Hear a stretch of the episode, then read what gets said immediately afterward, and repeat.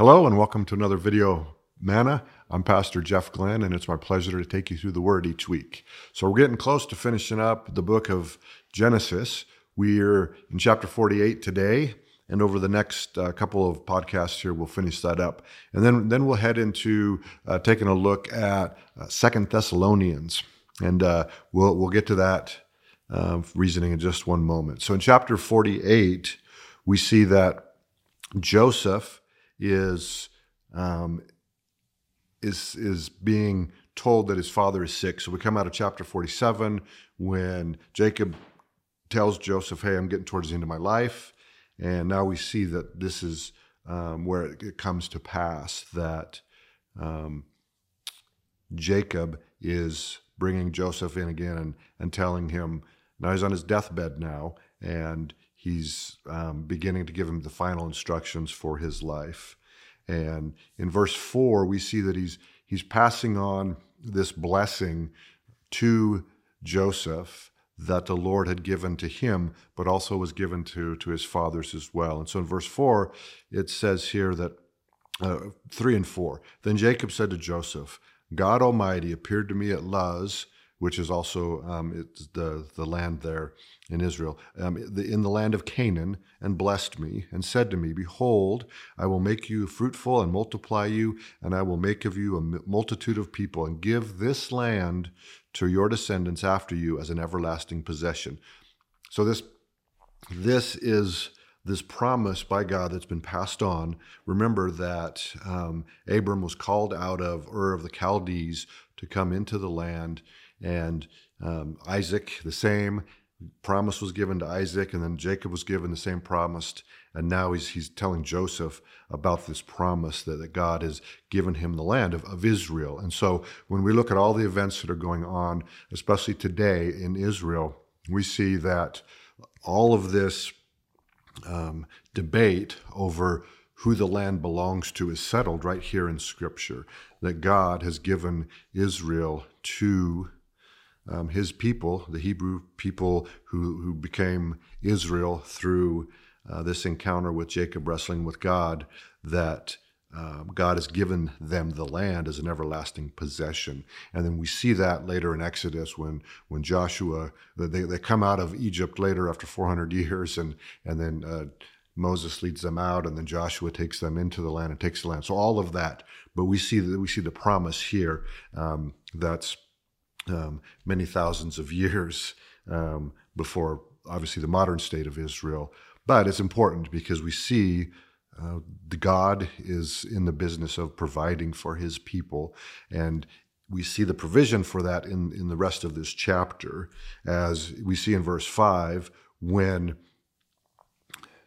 Jacob is essentially adopting Joseph's sons who were born in Israel. So essentially, what he's doing is he's telling him that, that, that Joseph's offspring is, is his offspring.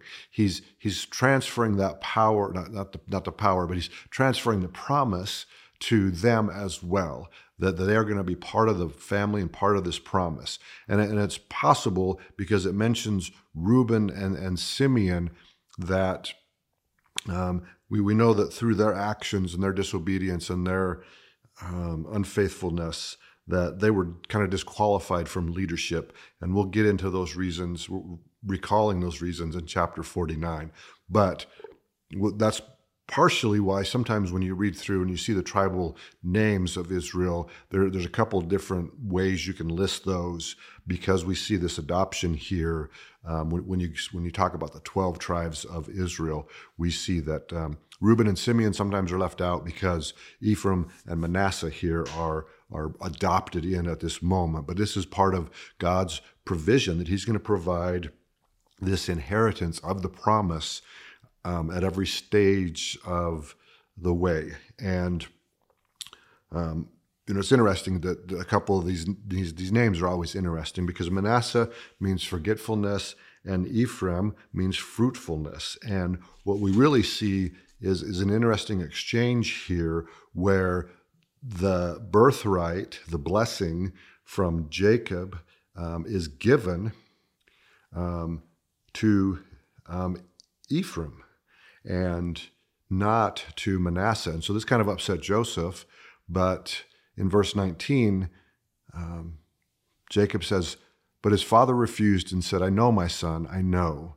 He also shall become a people, and he also shall be great. But truly, his younger brother shall be greater than he, and his descendants shall become a multitude of, of the nations. And so he blessed them that day, saying, By you, Israel, bless, saying, May God make you as Ephraim and as a Manasseh.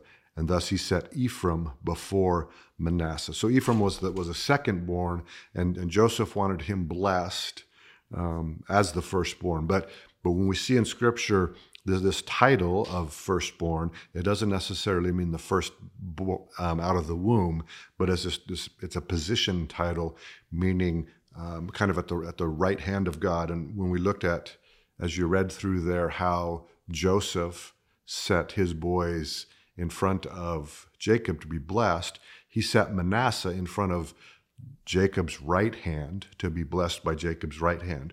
And Instead, he crossed it over and he blessed Ephraim. And so he, the, the right hand is this symbol of God's favor and position and, and, the will of God and his power. And so, so a lot of symbolism here, but essentially what it boils down to is that God is going to faithfully bring about his promises through his provision in, in, his way and he's and he's just done this as we see that jacob is, is coming to the end of his life on his deathbed blessing Ephraim and Manasseh, but providing a way for the promise of the nation of Israel to have the land that God wants for them to inherit. So, until next week, stay encouraged and stay in the Word. thank you